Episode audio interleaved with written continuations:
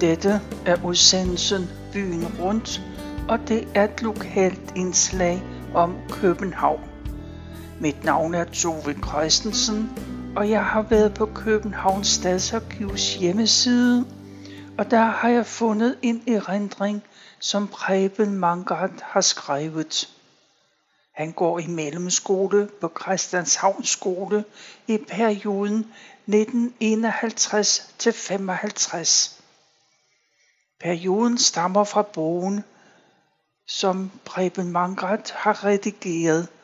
Mellemskoledrengene 1951 til 55 Christianshavns skole.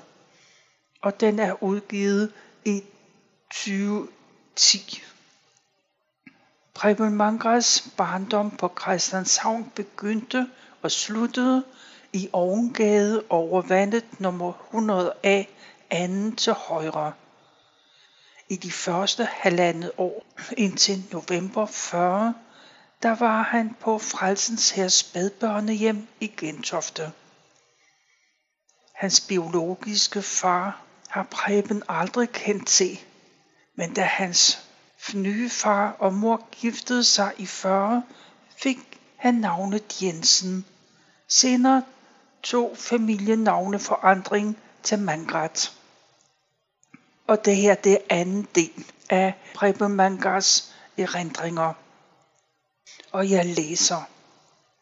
Ved skoleårets start 1949 flyttede jeg med de øvrige klassekammerater til skolen i Dronningens Gade skole, for der at starte i 4. klasse.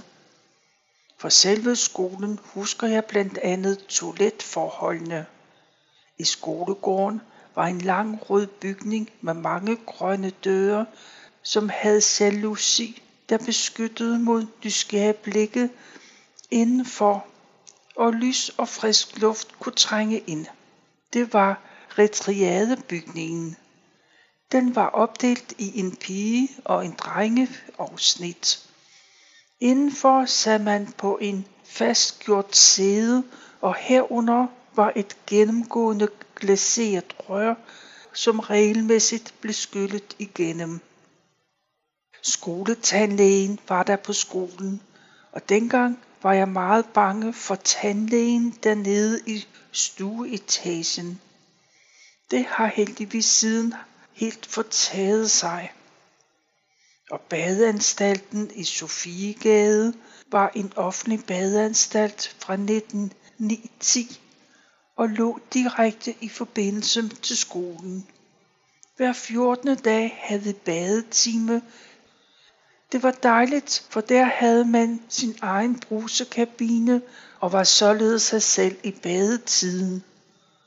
I dag hedder det Sofies Bad og er meget besøgt sted, hvor man kan få massage, ansigtsbehandling, afspændingsbehandling, zoneterapi og forresten også et helt almindeligt bad, som koster 80 kroner. Ja, så følger der også karbad, sauna, økologi, sæbe og olier med. Jeg begyndte tidligt at spille fodbold i CIK, altså Christianshavns Idrætsklubbe, som havde hjemsted i Sundby Idrætspark. Vi var flere fra klassen, som spillede der, og vi fuldtes ad på cykel til træning to gange om ugen i udendørssæsonen. Vejen til Sundby Idrætspark var via Christmas Møllers Plads, Amagerfælledvej, Røde Mellemvej og Hulvejen, som vi havde døbt den. Den gik fra Røde Mellemvej tværs over markerne forbi et par gartnerier, som lå der, hvor nu hele urbanplanen er opstået og over til Englandsvej. I Sundby Idrætspark havde vi ikke som de øvrige klubber omklædningsrum i det etablerede murstensbyggeri, men havde omklædningsrum i en træbygning, som lå lidt for sig selv. Når der skulle spilles kamp, mødtes vi altid på Christianshavns torv, hvorefter vi samlede trop på vores cykler med vores træner og leder Axel Holm. Så kørte vi for eksempel til Bispebjerg, Emdrup, Fælledparken, Husum, Sundby, Uderslev eller Valby. Om vinteren trænede vi to gange indendørs i gymnastiksalene på Christianshavns Gymnasium. Onsdag begyndte vi med at løbe ud til slutningen af Refshalevej og tilbage igen. Cirka 3 kilometer, hvorefter den egentlige træning gik i gang. Lørdagen var afsat til indendørs fodbold. Der blev spillet en turnering med faste deltagere per hold, og hvor holdene fik navn efter berømte fodboldsklubber rundt om i Europa. Vores træner Axel Holm var cigarhandler og havde forretning i Renshavsgade. Med ham som leder og arrangør var vi blandt andet på påskeferie til Møn. Vi kørte med tog til Vordingborg og derefter på cykel til vandrehjemmet på Møn. Vi spillede et par fodboldkampe med de lokale klubber, så Møns Klint og havde det i øvrigt dejligt. Et andet år, ligeledes med Axel Holm, cyklede vi til Tisvilde, hvor vi boede på vandrehjemmet, og må man sige under lidt mere primitive forhold end i dag. Der var fodboldkamp mod en lokalt hold, og der blev arrangeret et natorienteringsløb. Det var rigtig spændende. Vi havde hjemmefra fået at vide, at vi skulle have en lommelygte med. Axel Holm havde siden stået i min erindring som en af disse mange vellidte frivillige ledere, der gennem sin store indsats har glædet mange børn og unge. Sådan adspredelser var med til, at hverdagen var god og gjorde fritiden varieret og let for mange af os drenge. Han har påvirket mig til selv at udføre frivilligt klubarbejde som træner og administrator inden for atleten i mange år til glæde og gavn for ungdommen. I øvrigt gik meget af min fritid efter skole i mellemskolen med at spille fodbold i Storgården. Gården, som er omsluttet af Andreas Bjørnsgade, Bodenhofsplads, Borgmestergade og Broberggade. Dog altid kun til klokken 16, fordi jeg skulle være hjemme og drikke eftermiddagskaffe med min mor og far. Cyklen var det helt naturlige transportmiddel for dengang. Jeg erindrer ikke, at nogen af mine kammerater, deres forældre, blev kørt til eller fra en af vores aktiviteter i bil. Ingen havde vist bil. Knatterten kom nok først til i begyndelsen af 50'erne. Nej, cyklen var vi stærkt knyttet til. Min første cykel var sort og blev købt hos cykelsmeden i kælderen i Brobergsgade. Det var ikke en forretning, men udelukkende et værksted, han havde der. Cyklen, som var brugt, havde han sat i stand. Det vil sige malet om, skiftet enkelte dele ud på den og afsluttet med at sætte nogle dafferringe på, der i dag vil blive kaldt klistermærker. Den første vinter jeg havde den, stod den i kælderen ud til gaden, der hvor der under krigen havde været beskyttelsesrum. Det blev forår, og cyklen skulle frem igen. Men ak, da min far og jeg skulle hente den, ja, så var den stjålet. Det blev så igen til en ommalet og istandsat sort cykel fra overnævnte cykelsmed. Den samme cykel fik jeg senere lov til selv at male over, således at stellets farve blev vel nærmest postkasserød. Der havde været gedebukkestyr på, Det blev nu udskiftet med et såkaldt T-styr. Det blev bare en flot cykel. Min næste cykel, det var en ønskecykel. Det hotteste og flotteste, nemlig en rigtig helt ny. En svensk Crescent. Stillet var i blå metallak. Skærmene var af aluminium. Tre gear var der. Trumlebremser, dynamolygte og bagagebærer. Jeg var med min far inde og købe den hos Henry Hansen Cykler på Nørrevold ved siden af den nu nedlagte Nørreport Bio. Den stod altid i tørvejr derhjemme. Vi havde fra gården en mellemgang til baggården, hvor skraldebøtterne stod, og i den mellemgang var der plads til at stille nogle cykler. Senere, da jeg var kommet i læger, blev den på Harry Hansens cykelværksted, som var i gården i tilknytning til forretningen, sprøjtelakeret, som det nu hed, i rød metallak, og hvide skærme kom på, og gearet blev fjernet. Igen havde jeg en rigtig flot cykel.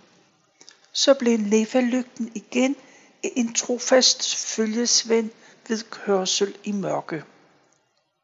For nu at afslutte min cykelhistorie, så husker jeg, at vi børn meget ofte stod i gården og pussede vores cykler. Det var en herlig beskæftigelse, som tit blev aftalt på forhånd. Skoleåret 1950 til 51 var meget anderledes end de fire foregående år.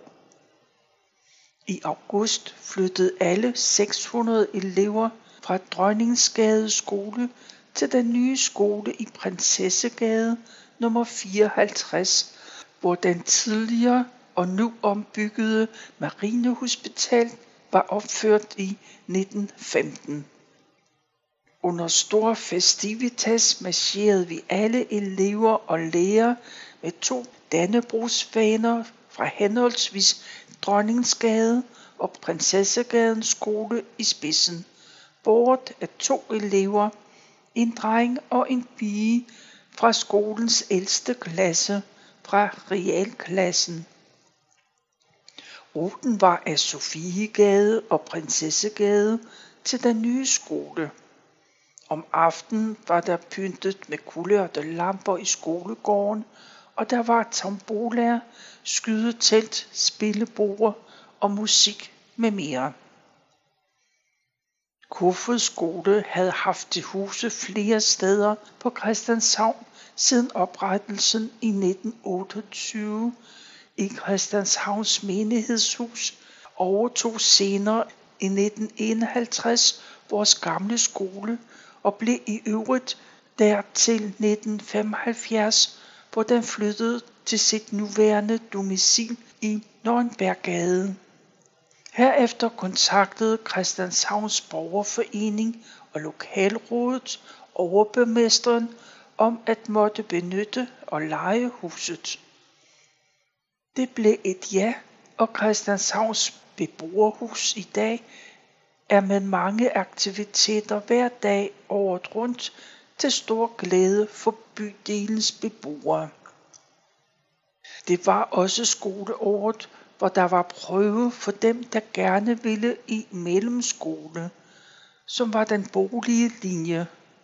Fri mellem var for dem med andre egenskaber, eller på forhånd vidste, at de hellere ville tage en håndværkmæssig uddannelse. I min femte klasse, hvor vi var 29 børn, 16 piger og 13 drenge, og vi havde frøken Bæk som klasselærer. Der fortsatte fem af os drenge i mellemskole. En dreng dumpede, og hvor var han dog ked af det. Hvor mange bier, der fortsatte i mellemskolen, det husker jeg ikke. Starten i mellemskolen i august 1951 var spændende med alle os sammenbragte drenge fra flere femte klasser på skolen. Vi var 27 drenge og havde klasseværelse nummer 27 på anden sal. Toiletter og håndvask var der på etagerne. Det var helt nye forhold til vores gamle skole i Dronningsgade med retriaderne i gården. Dermed sluttede den proces med i timen at række hånden i vejret og spørge læreren, om man måtte gå i gården. Nu hed det gå på toilettet. Vores klasselærer i alle de fire år hed Ib Glarborg, som langt de fleste af os kom til at holde af og så op til. Glarborg var 31 år, da han overtog klassen. Han er født i Randers, opvokset i Haderslev og lærer fra Jelling Statsseminarie i 1943 og tog i 1955 psykologisk pædagogisk embedseksamen. I 1944 kom han til Christianshavn skole, og i 66 blev han skoleinspektør på en ny Østergård skole i Valby. Et par år senere blev han udnævnt til viceskoleinspektør i København. Klapper døde i april 1988, og vi var fire-fem drenge fra klassen blandt de mange fremmødte ved begravelsen på Bispebjerg Kirkegård. Der var mange spændende fag, som vi skulle have. Dansk, regning, matematik, som var opdelt i henholdsvis aritmik og geometri, fysik, kemi, engelsk, tysk, historie, geografi, naturhistorie, sløjt og gymnastik. Ja, dengang havde vi gymnastik tre gange om ugen. Dansktimerne indholdt skrivning, diktat, genfortælling, fristil, læsning og forståelse af dansk litteratur og prosa. Mine bedste fag var dansk, aritmetik, engelsk, historie, geografi og gymnastik. Mens naturhistorie med lærer H. Troelsen desværre slet ikke havde min interesse. I historie havde vi H. Christoffersen, ja faktisk en fantastisk lærer. Hans venlighed og evne til at formidle historie, både det lette, men også det tunge stof, gjorde, at der altid var ro i hans timer. Han var flittig bruger af datidens anskuelighedstavler. Det var altid spændende at se, hvilke tavler han havde meldt til timerne. Disse tavler var jo fantastiske som supplement til undervisningen og levende gjorde mange ting for os. Christoffersen husker jeg også for hans ofte afsluttende bemærkning om et emne, nemlig at når I engang bliver store nok til at tage på cykeltur, må I huske at komme hen og se dette sted. Det var blandt andet Christoffersens undervisningsform og hele væremåde, der har gjort, at jeg er blevet historisk interesseret. I geografi havde vi N.P. Larsen, som også var vores regne- og matematiklærer. I underskolen havde vi lært om søer, floder, halvøer, bakker og dale, samt at synge ramser om de danske byer. Senere lærte vi om de øvrige nordiske lande. Nu gjaldt det først Europa og sidenhen verdens kontinenter. Lande med floder og søer, bjerge og byer og eventuelt havnene omkring. Det var fint udenlandslæger, hvor man kom op til tavlen. Det var rent udenlandslæger, hvor man kom op til tavlen og for eksempel skulle nævne alle større byer, floder og bjerge i Spanien samt de omkringliggende have. Vi skulle også kunne alle staterne i USA, så det kunne langt de fleste af os. En ramse fra geografitimerne om England husker jeg stadig. Engelsk med fru K. Drejer var jeg glad for. Så glad, at jeg af og til tog ind til rådhuspladsen og håbede at møde turister, jeg kunne øve mit, mine engelskkundskaber på. Og det lykkedes af og til. I tysk havde vi her Havergaard, der også var sanglærer. Han var utrolig flink. Så flink, at han ikke kunne sætte sig i respekt for os. Derfor blev, så vidt jeg husker, de tyske eksamenskarakterer for klassens vedkommende ret dårlige. Lærerens flinkhed samt den kendskærning, at tysk ikke ligefrem var populær, så relativt kort tid efter krigens afslutning, antager jeg for at være årsag til de lave karakterer. I gymnastik var Glabo vores lærer. I gymnastiksalen startede vi med rask gang og løb i salen, efterfulgt af hop og sving med mere, stående på tre rækker. Efterfølgende var det ofte klatre i torve og redskabsøvelser, afsluttende med boldspil. Så alle i varmt og koldt bad, som blev overvåget af Glabor, ingen fik lov til at gå fri. Glabor selv var en dygtig gymnast. Han gik på hænder gennem gymnastiksalen og lovede et beløb på to kroner til dem, der kunne det samme. Så vidt jeg husker, var der ingen, der kunne. Vores bold- og idrætsplads var inde på Holmens område. Der var cirka 5 minutters gang fra skolen. Der spillede vi fodbold, dyrkede atletik og tog idrætsmærke. Vi deltog i skolens idrætsdag, som hvert år fandt sted i efteråret. Vi var tilsluttet Kreds Amager, så vi kørte til Sundby Idrætspark. Jeg deltog altid på klassens fodboldhold, og husker også, at jeg et år deltog på holdet i stafetløb. Vi nåede dog aldrig til Østerbro Stadion, hvor det københavnske arealstævne blev afholdt. Et år manglede vi at vinde en kamp mere i fodbold, så skulle vi til finalestævne i Østerbro Stadion. Glaber lovede os is, hvis vi vandt. Vi tabte, men fik is alligevel. Udover den idrætsmæssige forberedelse, træning til det store stævne, husker jeg, hvordan vi øvede os på idrætsdagens indmarsch. I skolegården var alle vi drenge og piger, som skulle repræsentere skolen, stillet op på geled. Så tordnede Frederik den 9.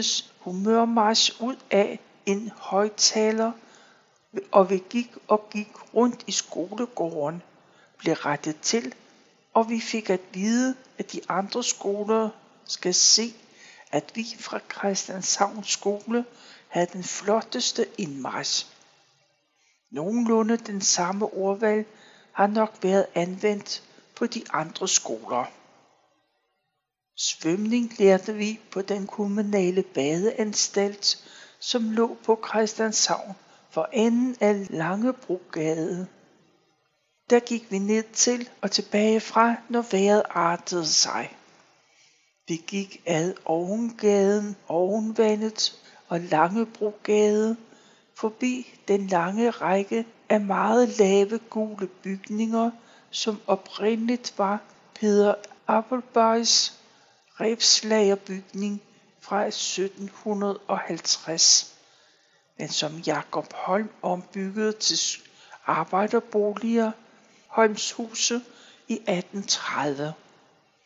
De blev nedrevet i 1958, fordi de danske sukkerfabrikker opførte en ny administrativ bygning på stedet.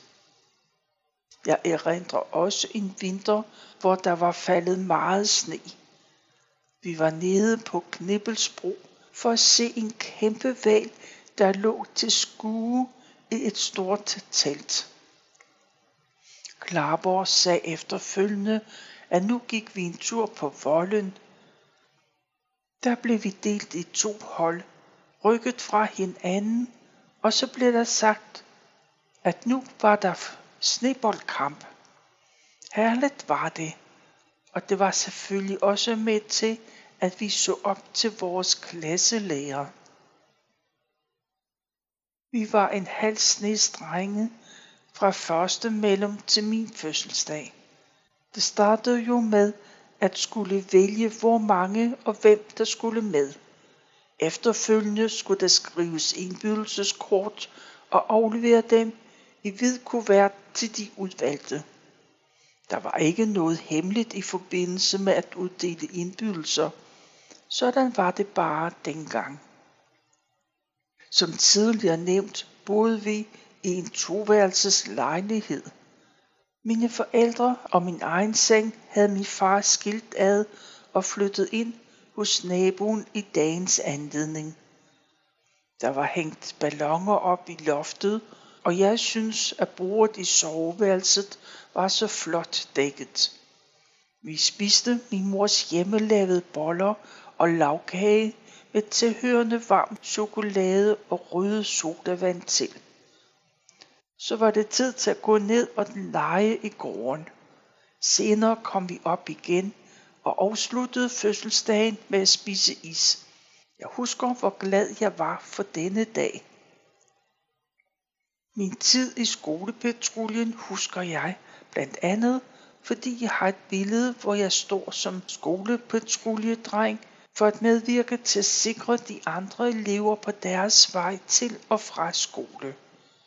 Skolepatruljetjenesten er oprindeligt fra USA, hvor den blev oprettet allerede i 1919. I året 1949 blev første skolepatrulje i Danmark oprettet ved Sundpark skole på Amager. Og i 1952 kom den til Christianshavns skole. Patruljemedlemmerne blev valgt blandt de ældste og fornuftigste elever, som ordningen udtrykte det.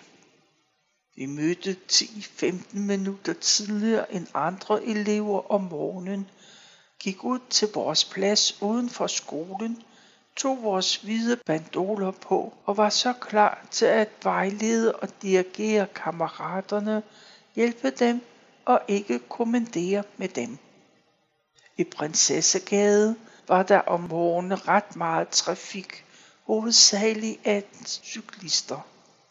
Folk, der skulle på arbejde på henholdsvis B og B, skibsværft, Margretheholmen Holmens Orlogsværft og Flådestation, DFDS reparationsværksted ved Trangraven og Bodenhofs Plads, Islands Plads med last og løsning af store skibe og pakhuse. Som skolepatrulje havde man påtaget sig et ekstra job, og derfor blev det af politiet arrangeret forskellige interessante arrangementer for os. Et sådan var skolepatruljens årsfest, som blev afholdt på Statens Politiskole på Artillerivej på Islands Brygge. Jeg husker også, at vi i novemberdag i 54 var til færdselsshow i Forum, en generalprøve på ungdommens færdselsshow. Jeg bliver nødt til at stoppe her, for tiden er løbet ud. Det var anden del af Preben Mangars erindringer. Du kan læse hele hans beretning på Københavns Stadsarkivs hjemmeside kbharkiv.dk. Tilbage er der kun at sige tak for nu, og tak fordi du lyttede med.